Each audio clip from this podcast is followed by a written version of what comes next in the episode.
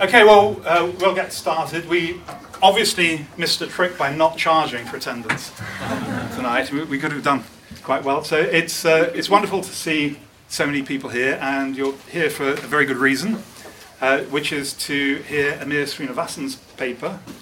Um, she will be known to many of you through her work in epistemology and in moral philosophy, but uh, she has a quality, I think, which makes her I would say, unique among philosophers in this country, which is her writings on issues of important moral concern and her ability to write with humour, with accuracy, and at very short notice on topics that the rest of us need about three years to think about. And so Amia is one of the very few public philosophers who doesn't embarrass themselves when they try to intervene on the public stage. I think we're all very grateful for that, but we're also extremely grateful for her philosophical work, which we're going to hear now. Thank you. Um, thanks so much, Joe, for that lovely introduction and for the invitation.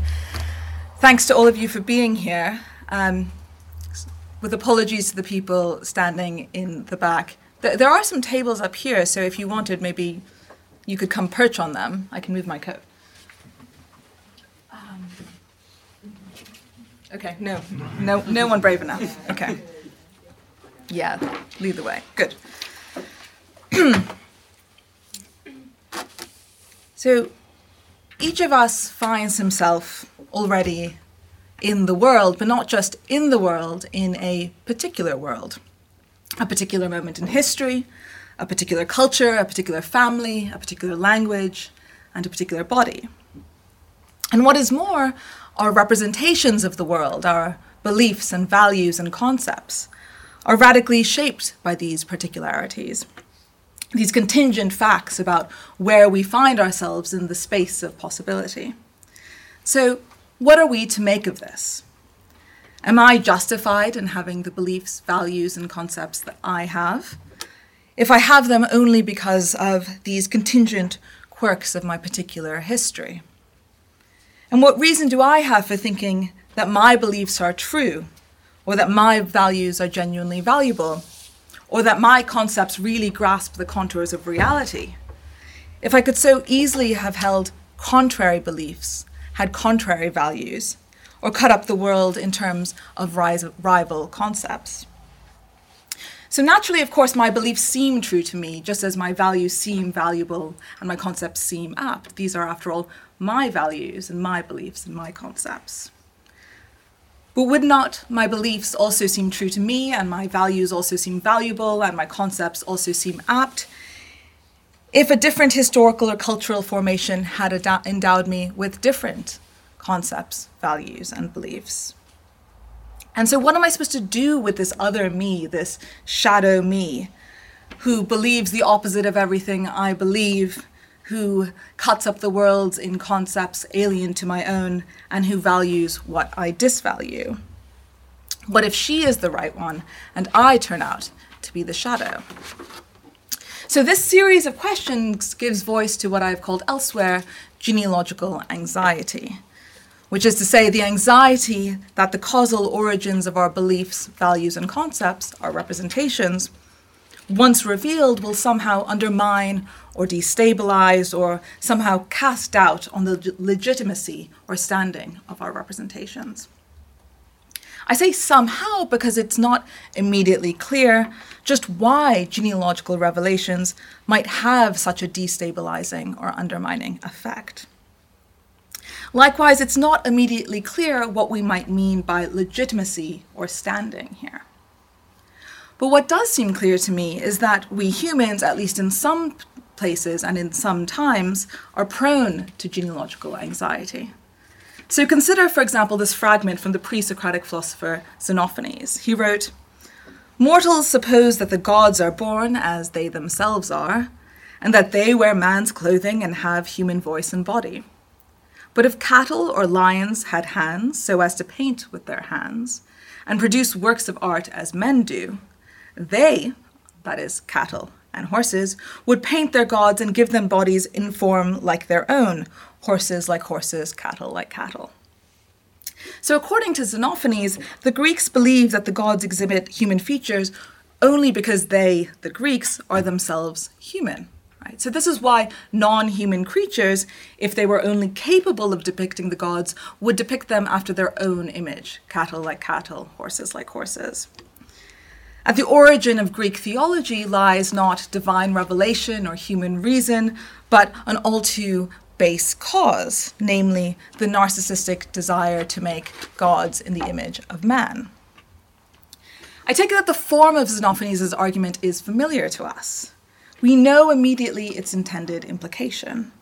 That, because they have their origin in human narcissism, the Greeks, the Greeks' beliefs about their gods are somehow deficient. And I think we know not only the form of the argument, we also recognize some of its intuitive force. So it really does feel to us that the genealogical revelation uh, that Xenophanes gives us should bear negatively on Greek theology, and maybe by extension our own. On reflection, though, we can see that Xenophanes' genealogy of Greek theology does not entail that Greek theology is false. That's because it's perfectly consistent with the Greeks' beliefs about the gods coming from human narcissism, with those beliefs also being perfectly true. That is, it could very well be that the gods do resemble human form. To think otherwise is to commit what philosophers called, call the genetic fallacy, is to falsely suppose that there's some sort of general entailment from the origins of our representations uh, to its truth value. So even even while recognizing this, even while recognizing that there's no entailment from Xenophanes' genealogy to um, the falsity of the Greeks' theological beliefs, we nonetheless feel that Xenophanes' genealogy somehow undermines the standing of Greek theology. For even if the Greeks' belief, beliefs about the gods are true, they, they, we want to say they're, they're just true by accident, and this somehow must cast doubt on them. Okay, so of course, not all genealogies uh, provoke anxiety. Indeed, some of them appear to have just the opposite effect, affirming or legitimizing what they explain. Um, as many of you know, Bernard Williams famously called these kinds of genealogies vindicatory genealogies, contrasting them with shameful genealogies, or what I'm going to call critical genealogies, of which Xenophanes' genealogy is going to be my paradigm. So, famous examples of vindicatory genealogies include Locke and Hobbes's accounts of the emergence of the state, accounts that aren't supposed to only uh, uh, explain, but moreover justify uh, their authors' favored political arrangements. And so, like critical genealogies, vindicatory genealogies are, I think, often compelling but mysterious. So, we might instinctively feel that a good pedigree somehow um, justifies or vindicates or re- otherwise reflects well on an idea or value or concept. But why should it? Indeed, why should a genealogy have any sort of normative significance at all? Indeed, perhaps our tendency to think it does is simply a product of an unjustified, irrational fetish for origins, a fetish from which philosophy should be seeking to liberate us rather than indulging. So, this was certainly the dominant view of an earlier generation of analytic philosophers uh, for whom inquiry needed to be cleansed of the genetic fallacy. Right? The term genetic fallacy was coined in 1934 by Ernest Nagel and Morris Cohen in their Introduction to Logic and Scientific Method. In his 1938 Experience and Prediction, Hans Reichenbach drew the very important distinction between the context of discovery and the context of justification. Right. He insisted that we keep these separate. Where a theory comes from, he said, was irrelevant to the question of whether it stood in good epistemic standing. Uh, it's perhaps interesting to note that Reichenbach seems to have been motivated to draw this distinction, the distinction between context of discovery and context of justification, um, at least in part as a response to the Nazis' condemnation of certain theories as being of Jewish origin and therefore deficient, including, of course, Reichenbach's own theories uh, he was writing Experience and Prediction in Istanbul after being expelled from Berlin. Of course, if Reichenbach is correct, then nothing of philosophical interest can be gleaned from this little story. I've told you it's just a bit of historical irrelevance. Indeed, Reichenbach's distinction serves as a kind of preemptory defense of analytic philosophy's general lack of concern with the context of its own emergence. Karl Popper, of course, went further still, um, arguing that historicist inquiry was not only alethically irrelevant, that is, irrelevant to the truth, but also morally pernicious. There are um, some tables up here if anyone wants to take a seat. So, despite the discipline's historical hostility to genealogical thinking, analytic philosophers in the last 30 years or so have become increasingly enthralled to critical genealogies. Many contemporary ethicists, for example, claim that the naturalistic or evolutionary origins of our moral judgments demand that we abandon those judgments or on the pain of moral nihilism, accept some sort of anti-realism about their construals, about uh, anti-realist uh, realism about their contents. So I'm thinking here of figures like Gilbert Harman, Peter Singer, Alan Gibbard, Philip Kitcher, Richard Joyce, and perhaps most famously, Sharon Street. Daniel Dennett has argued, again via a naturalistic account of the origins of theism, of religious belief, against the rationality of theism, echoing, of course, early modern arguments put forward by Hobbes, Spinoza, Toland, and Hume, as well as later arguments from Feuerbach, Nietzsche, Marx, and Freud. James Ladyman and Don Ross have argued that the evolutionary origins of our metaphysical intuitions and judgment and judgments uh, indict their capacity to get onto the mind-independent structure of reality. Uh, that argument, in turn, is presaged by Nelson Goodman and Hilary Putnam's arguments, uh, who both argued from the cultural contingency of our ontological schema to forms of anti realism about ontology. And finally, uh, the fairly recent new subdiscipline of experimental philosophy is largely devoted to showing that people's philosophical intuitions vary with their uh, vary with culture, gender, and socioeconomic status. And thus, experimental philosophers argue, these intuitions should be cleansed from philosophical practice. So, in other words, experimental philosophers seek to offer a critical genealogy of analytic philosophy itself. And so, for better or for worse, analytic philosophy is no longer innocent of genealogical anxiety. So, I think that this recent embrace, or maybe acquiescence, to genealogical anxiety uh, no doubt has much to do with the newfound availability of critical genealogies from the cognitive and evolutionary sciences. So before this, critical genealogies tended to emerge from what uh, most analytic philosophers think of as more speculative modes of inquiry, right? From sociological and anthropological observation, from historical reconstruction, and especially in the 20th century from Freudian, Marxist, and Foucauldian attempts to unmask the operations, respectively, of the unconscious, of material modes of production, and of discursive power. But to my mind, there isn't really anything new going on uh, in contemporary evolutionary debunking arguments that we don't already find in Xenophanes' attack on Greek theology. Indeed, I think it's worth noting that Xenophanes' genealogy is itself the product of a scientific revolution the naturalistic revolution in cosmological thinking ushered in by the Milesian philosophers of 6th century Ionia. So, the contemporary ethicist who argues that our evolutionary origins of our moral beliefs cast doubt on our moral knowledge appears to me to be making much the same argument as Xenophanes at a structural level. So, in both cases, there is a charge of what we might call alethic indifference, which is to say that our beliefs in human like gods or in morality are produced by a causal mechanism, narcissism, evolution, that we have no independent reason to believe will tend to produce true beliefs about the relevant domains, about uh, the- theology or about morality. And intuitively, this alethic indifference, even if it cannot show our beliefs to be false, bears negatively on the justificatory standing of our beliefs. And because justification is a requirement on knowledge, these genealogies threaten our claims to know the things we believe. And so do, by extension, all genealogies that, rele- that reveal our beliefs to originate in alethically indifferent mechanisms.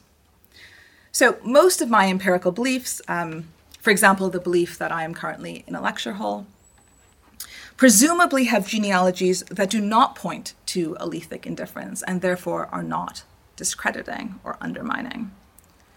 My belief that I'm currently in a lecture hall presumably has its origins in my perfectly, well, not perfectly, but my fairly reliable uh, visual perception, together with my fairly reliable capacity to apply the concept lecture hall.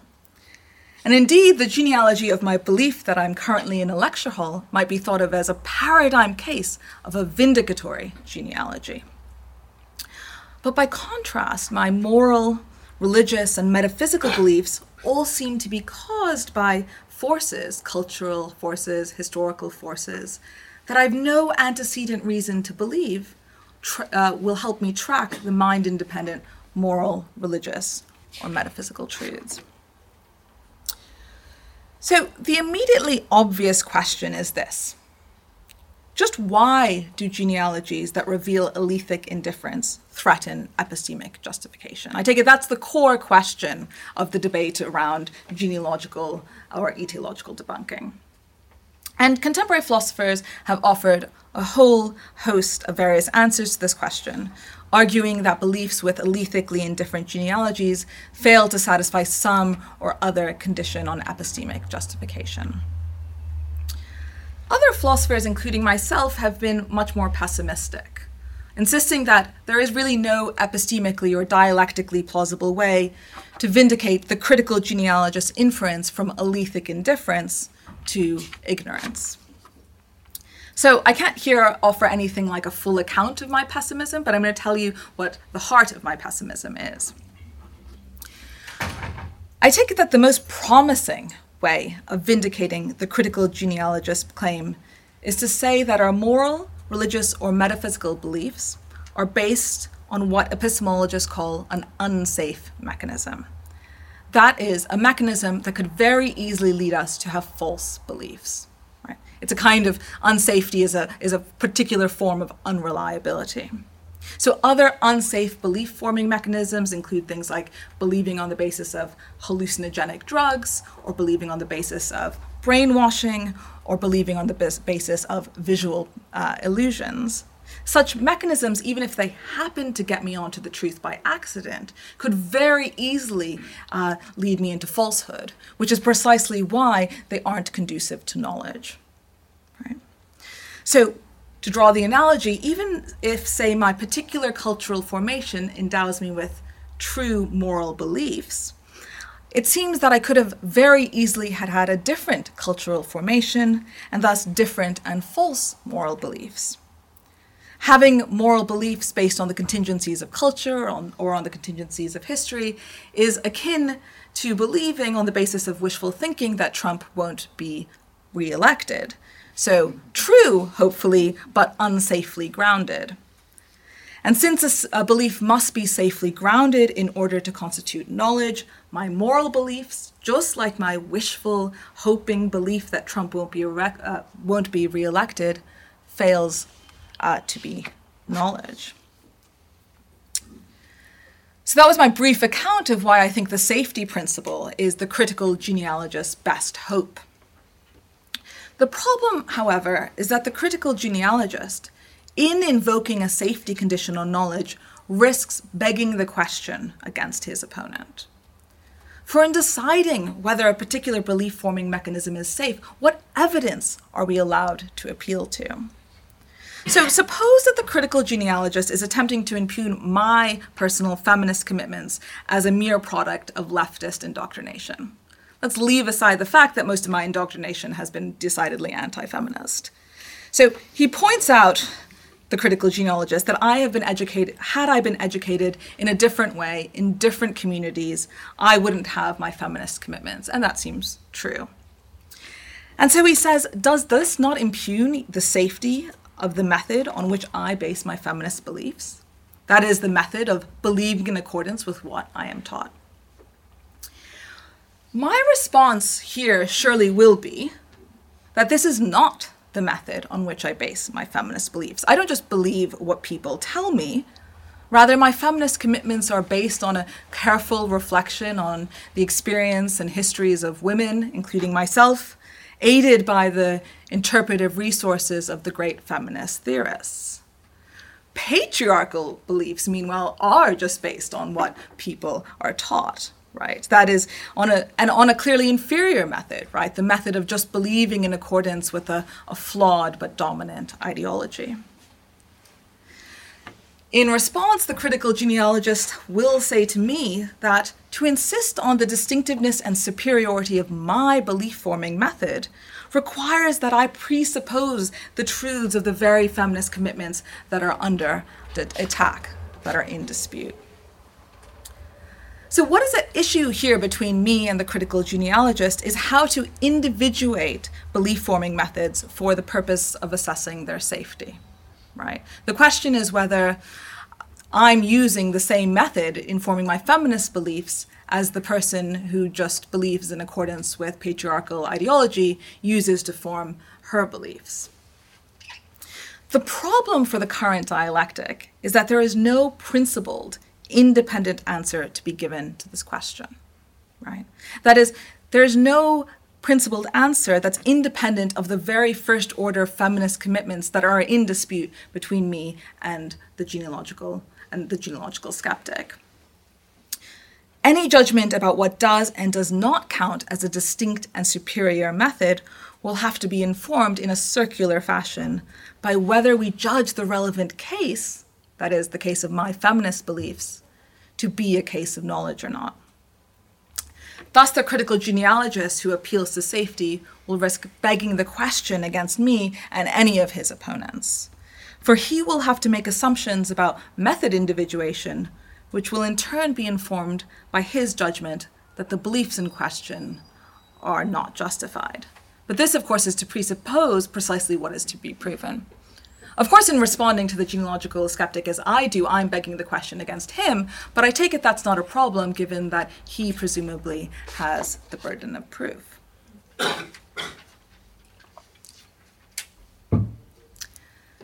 So, what is more, the critical genealogist is faced with a threat, I want to suggest, of self defeat. Right? If he is right that our genealogical, genealogically contingent beliefs in moral, theological or metaphysical propositions are unjustified, it would seem to follow that our genealogically contingent beliefs in epistemological propositions are unjustified. For our epistemological beliefs and judgments appear to depend on the contingencies of culture and history in much the same way as our moral, theological, or metaphysical beliefs do. Indeed, take the safety principle itself. I mean, first of all, that's an extremely recent historical uh, invention. And what is more, one is way more likely to believe that the safety principle is a genuine condition on knowledge if one has recently had philosophical training in Oxford, as did I. And many of you. Uh, the critical genealogist's argument thus seems to imply that we, not, we ought not believe one of its own premises, that is, the safety principle itself right? Now, note, this is not to say that the critical genealogist argument is, uh, has, a, has a false conclusion, right? Instead, it's to say that the criti- critical genealogist can offer his opponent no reason to accept his conclusion. For if his argument is in fact sound and his conclusion true, it appears to follow that we have no reason to believe that it's sound and his conclusion true. So, all this might uh, make it seem that we are back where we began with the diagnosis that we are compelled by critical genealogies as a result of some kind of historicist fetish for origins. But this, I think, is a serious mistake. So, while revelations of the cultural, historical, or evolutionary contingency of our beliefs is unlikely to show them to fall short of knowledge, such revelations can nonetheless exercise a very important kind of power.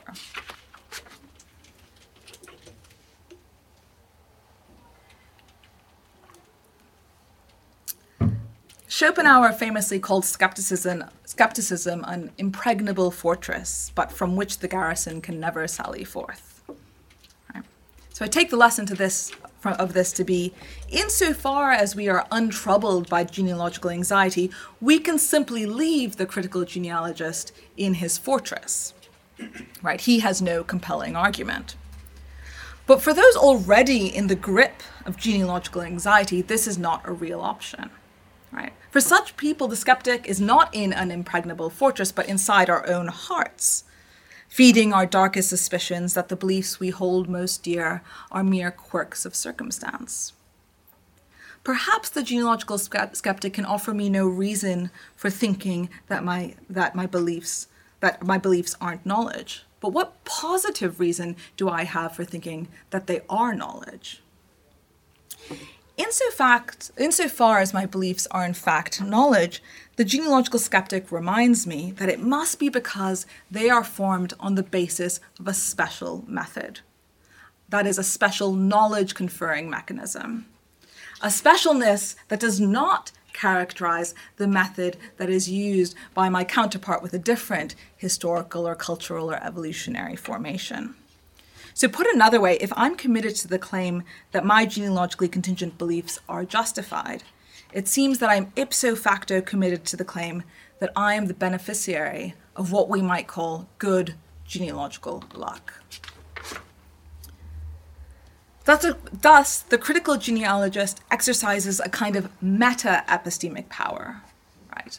A power to reveal just what we must believe about ourselves if we want to believe that our genealogically contingent beliefs are, in fact, knowledge. In order to maintain my belief in my knowledge, in order not to merely dismiss the genealogical skeptic, but to positively counter him, to contradict him, I must believe myself to be genealogically lucky. Of course, there's no in principle problem with thinking oneself genealogically lucky. I mean, no logical prohibition on it. As I said earlier, I know that I am in a lecture room right now, and I know this on the basis of my reliable visual perception. But that's but it's only possible for me to know that I'm in a lecture room right now because I'm luckily not a brain in a vat right? So even my claims to ordinary empirical knowledge and your claims to ordinary empirical knowledge presuppose that you are, in a sense, genealogically lucky. That is, l- lucky to not be in that part of possibility space where you are a brain in a vat.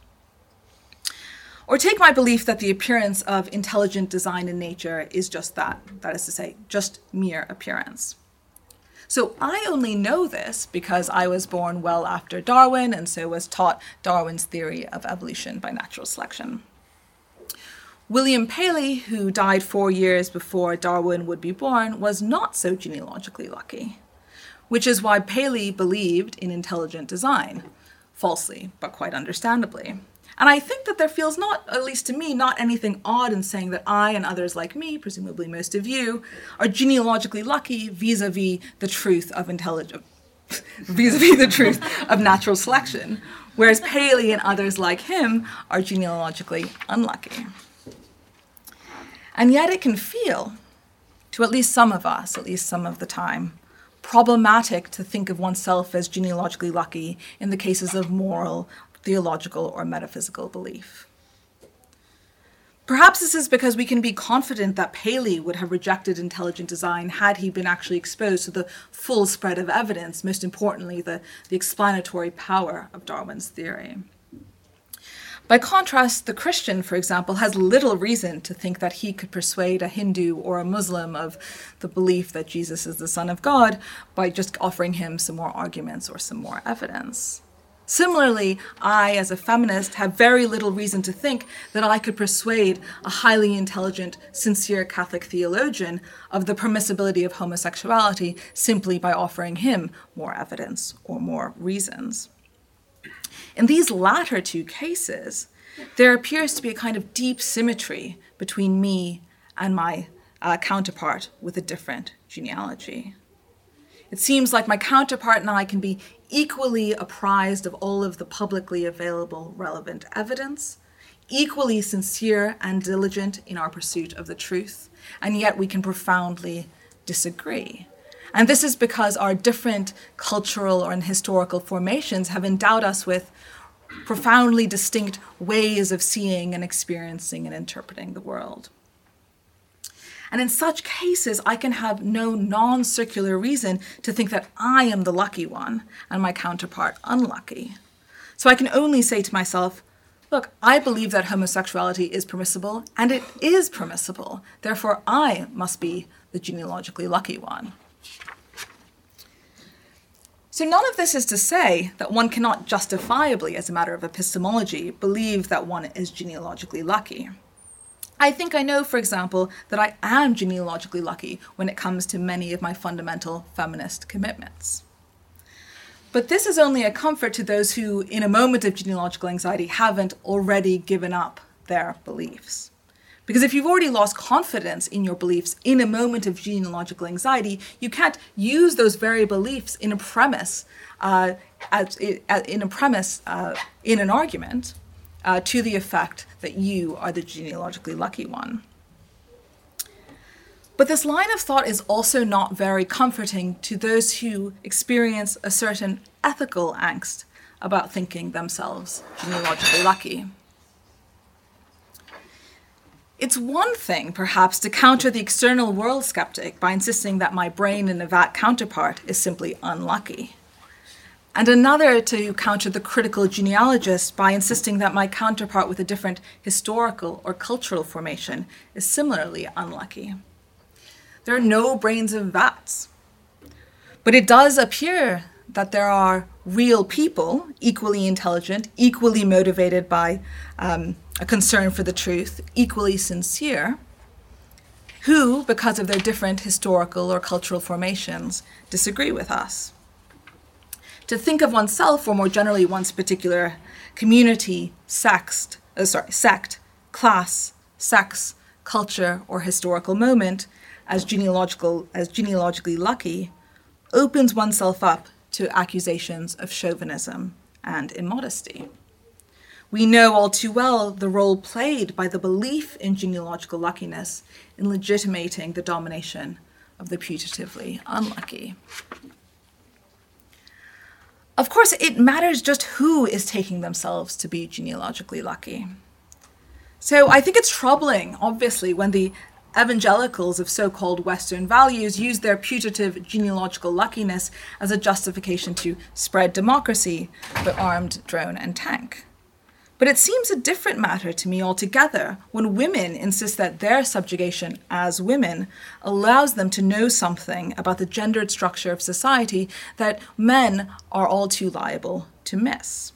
Or to take an example directly from Marx, should not working class people who see exploitation where the capitalist sees only free exchange and Bentham um, consider themselves, in virtue of their relationship to the means of production, the beneficiary of good genealogical luck.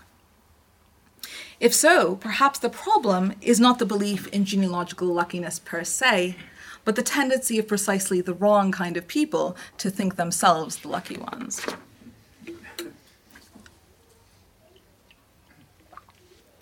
Suppose, however, that you simply refuse uh, to insist on your genealogical luckiness, but you also refuse to give up uh, the, the commitments that are being impugned, what do you do then?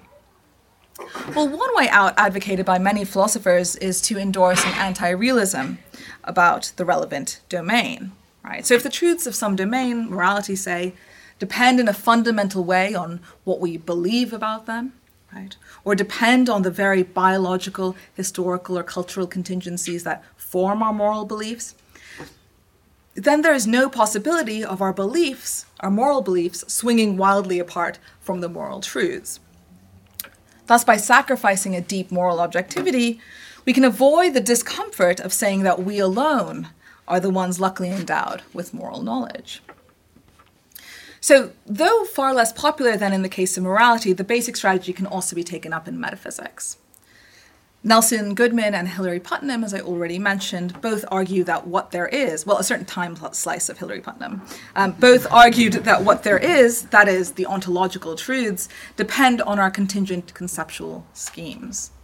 So for Goodman, rather than there being a single mind independent world to which all of our representations answer, there are, are literally many multiple worlds, each dependent for its existence on a different conceptual scheme or what Goodman called a world version.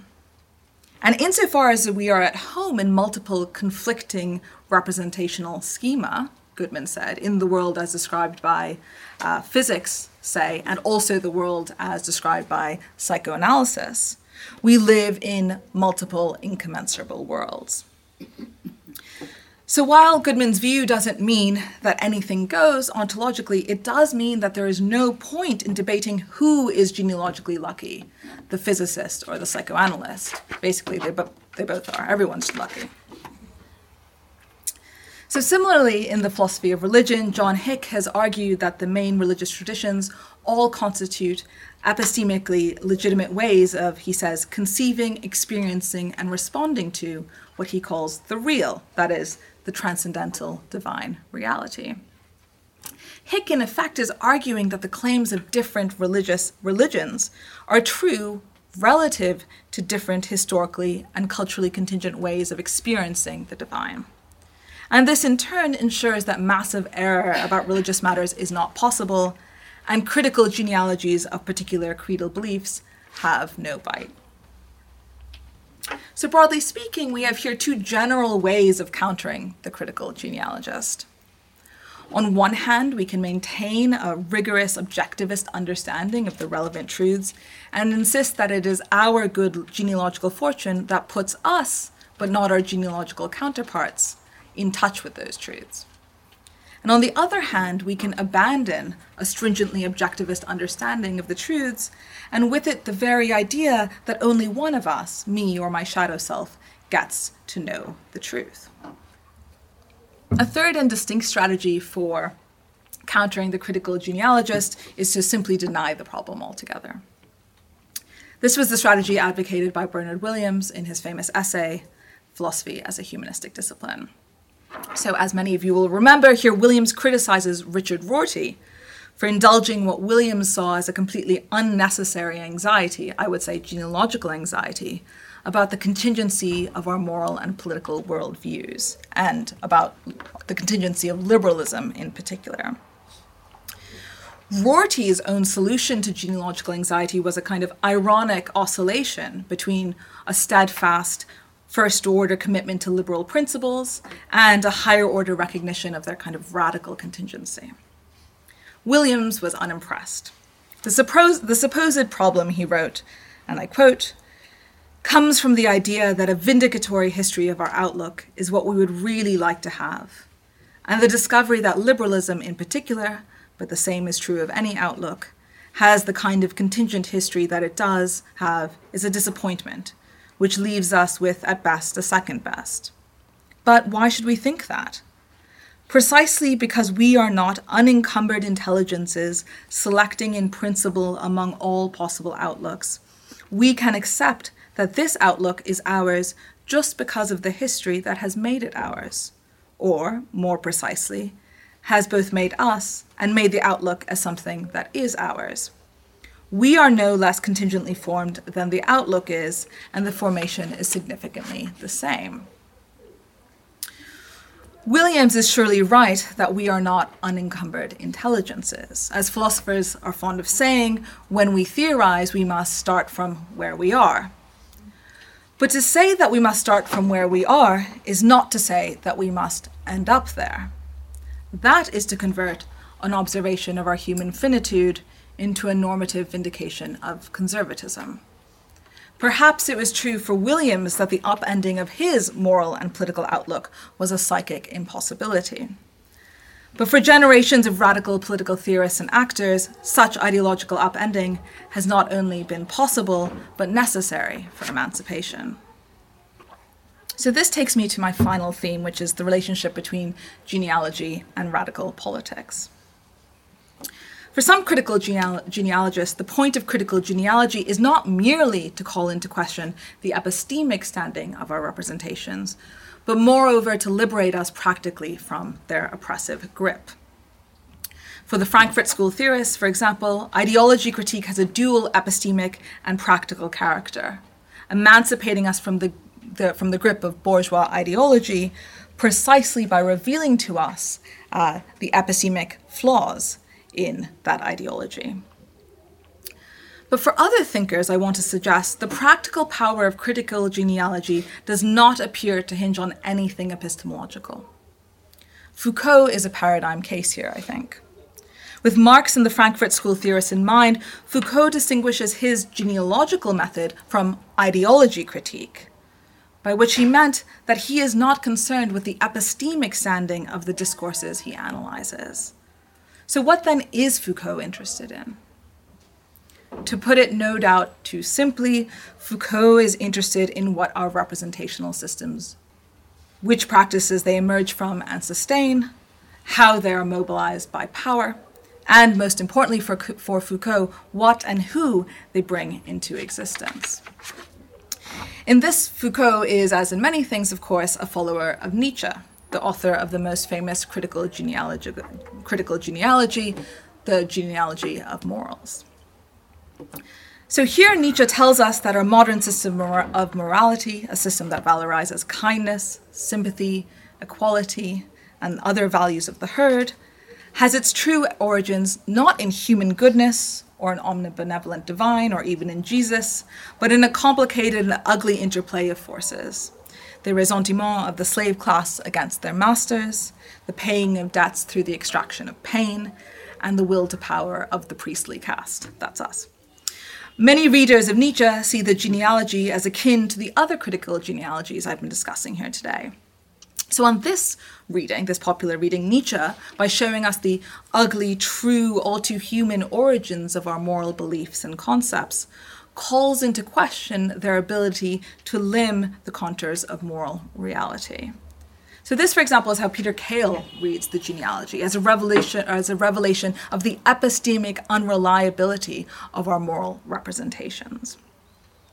And on a distinct but uh, related reading, one put forward by Raymond Geuss, also by Walter Kaufmann, the point of Nietzsche's genealogy is to reveal that common beliefs about morality and specifically about Christianity, are false. This genealogical revelation, Geuss claims, will have the predictable psychological effect of undermining the Christian's belief in his own values, in turn destabilizing Christian forms of life.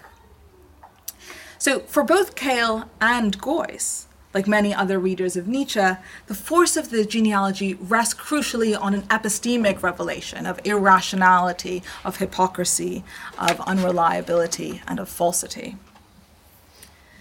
So here I want to offer a different way of reading Nietzsche's genealogy, according to which Nietzsche, like Foucault, is primarily interested not in not in whether our representations are in good epistemic standing, but what our representations do. And indeed, I want to offer a way of reading Nietzsche that sees him as exemplifying a distinctive strand of critical genealogical thinking, which our focus so far on the epistemological force of genealogies so, so far has obscured.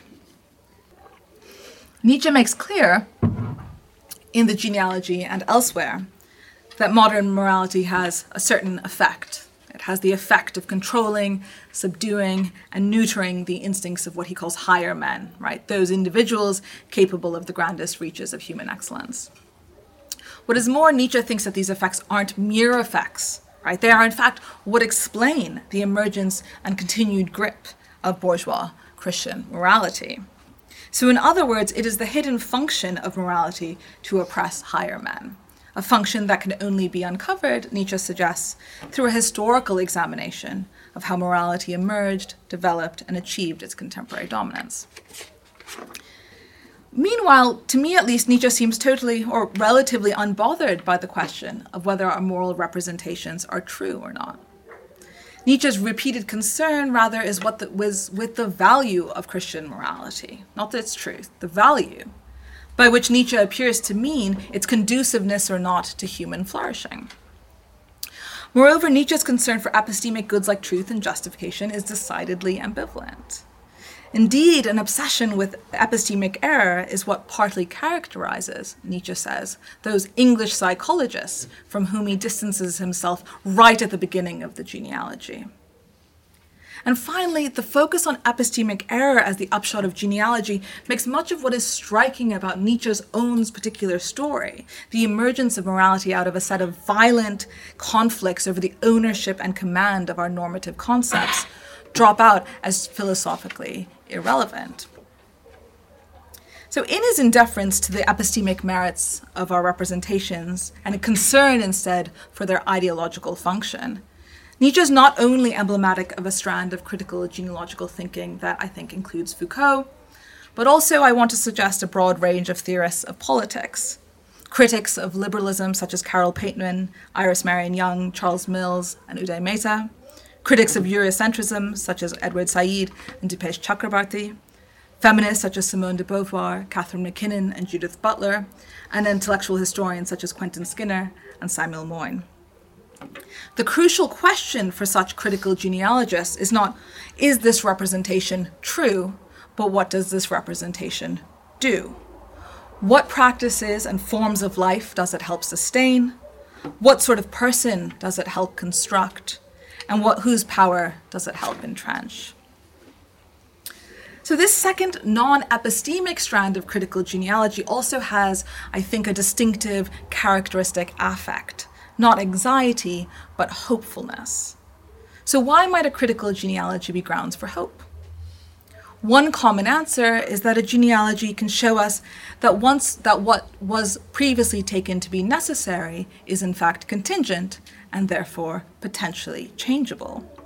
So, as Skinner puts it in Liberty Before Liberalism, a history of our representations can give us, quote, a broader sense of possibility, a sense that allows us to stand back from the intellectual commitments that we have inherited and ask ourselves, in a new spirit of inquiry, what we should think of them. This is surely right. But it is tempting to think that, having taken us so far, having revealed to us the ideological functions played by our contingent representations, the critical genealogist must be silent. For on the question of how then to go about intervening in our representations, what we should do with our dominant forms of representation, we might think that genealogy, in its essentially backwards looking nature, can have nothing to say. But this, I want to suggest by way of conclusion, need, bo- need not be so. So, in another famous passage of the genealogy, Nietzsche narrates a conversation with someone who has taken up his invitation to, quote, have a little look down into the secret of how ideals are fabricated on this earth.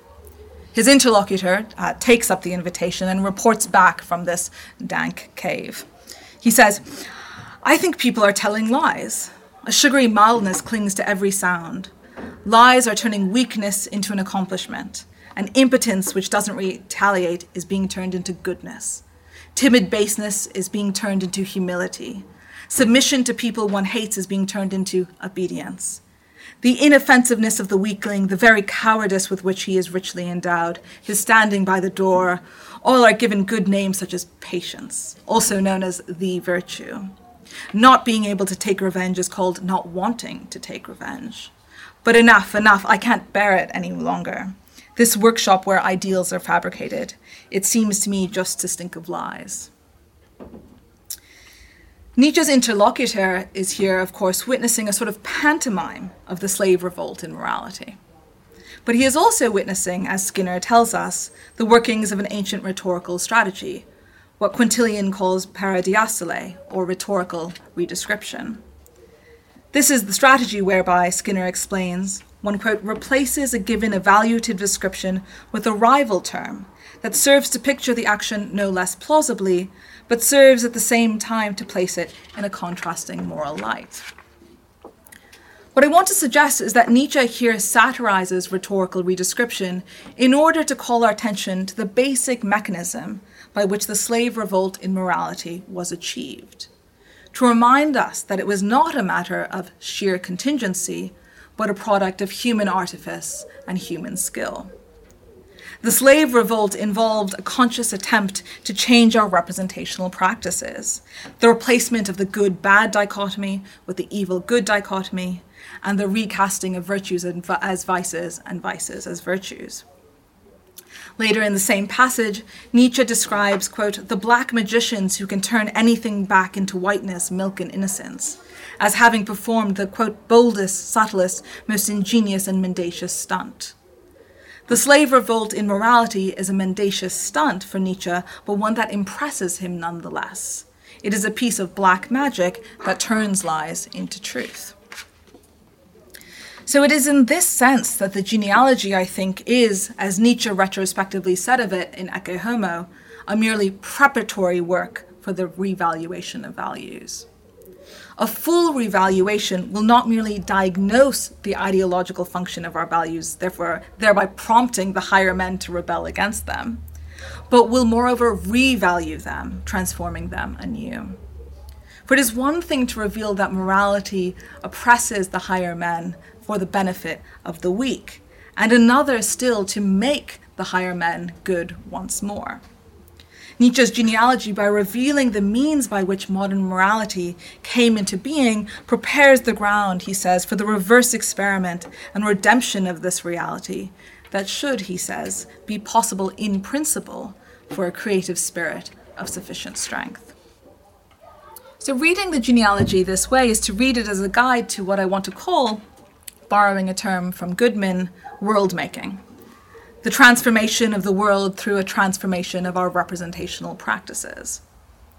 A critical genealogy is a guide to world making when it not only explains our representations in terms of the ideological function they serve, but also shows us the role that agents have played in the emergence and continued dominance of those representations.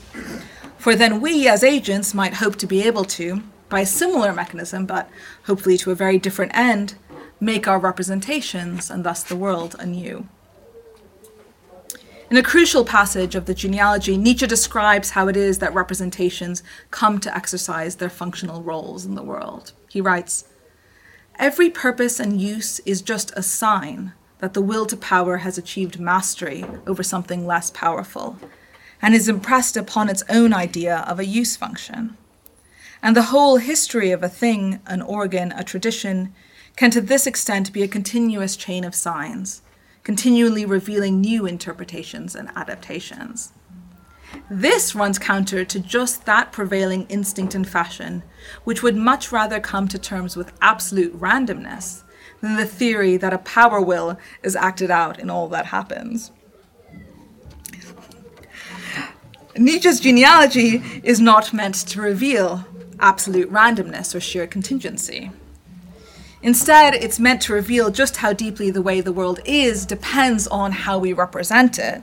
And moreover, that how we represent it is a matter of who won, of, who, of which of the various interpretations and adaptations successfully vied for dominance. In revealing this, Nietzsche's genealogy is a reminder, at least for those of us who are sufficiently strong and creative, of our own world making power. But it's also a reminder of the limits of that power. For simply changing one's own local representations is insufficient to, to world make. One's proposed redescription must vie for uptake against the dominant mode of representation. What is more, for a representational intervention to be successful, it must be taken up by the very people whose interests will be undermined if it does, in fact, take hold. The slave revolt in morality required not only that slaves began to believe themselves to be good, but that masters began to see themselves as evil. Similar things could be said of the gay rights campaign to make gay marriage and of the feminist campaign to make marital rape conceptual possibilities. Such representational interventions, as all the most effective political actors know, require not only the gifts of sound judgment and persuasive style, but also the gift of good luck. For his own part, Nietzsche often seemed to rail against the way in which his world making powers were hostage to the uptake of others. He complained very often of not being understood, and he also of selling so few books. Nietzsche's Thus Spoke Zarathustra begins with his title character stepping out of a cave and asking the sun whether what the sun would be if not uh, for those on whom the sun shines. After attempting and failing to take his message to the world, Zarathustra returns and retreats to his cave at the end of the book. It's a poignant image, I think, of a failed world maker. It also speaks to the pragmatic and political problems with Nietzsche's profoundly individualistic vision of world making. For an alternative vision, we should turn, I want to suggest, to those whom Nietzsche would presumably despise the participants of the various slave revolts still underway.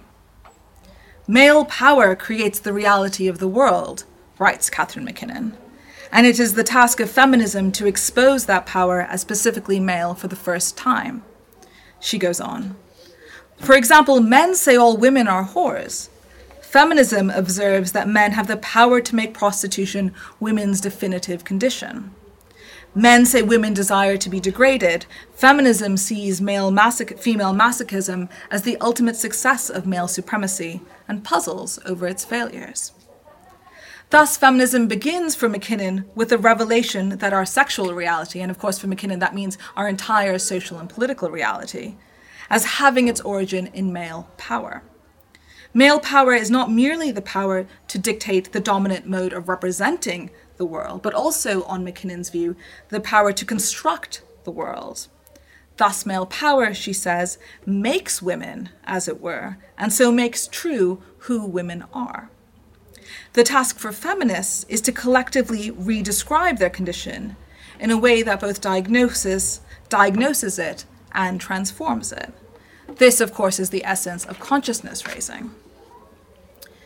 In a paradiastolic gesture more than worthy of Nietzsche, MacKinnon tells us that, quote, feminism claims the voice of women's silence, the sexuality, the sexuality of women's eroticized desexualization, the fullness of lack, the centrality of women's marginality and exclusion, the public nature of privacy, the presence of women's absence.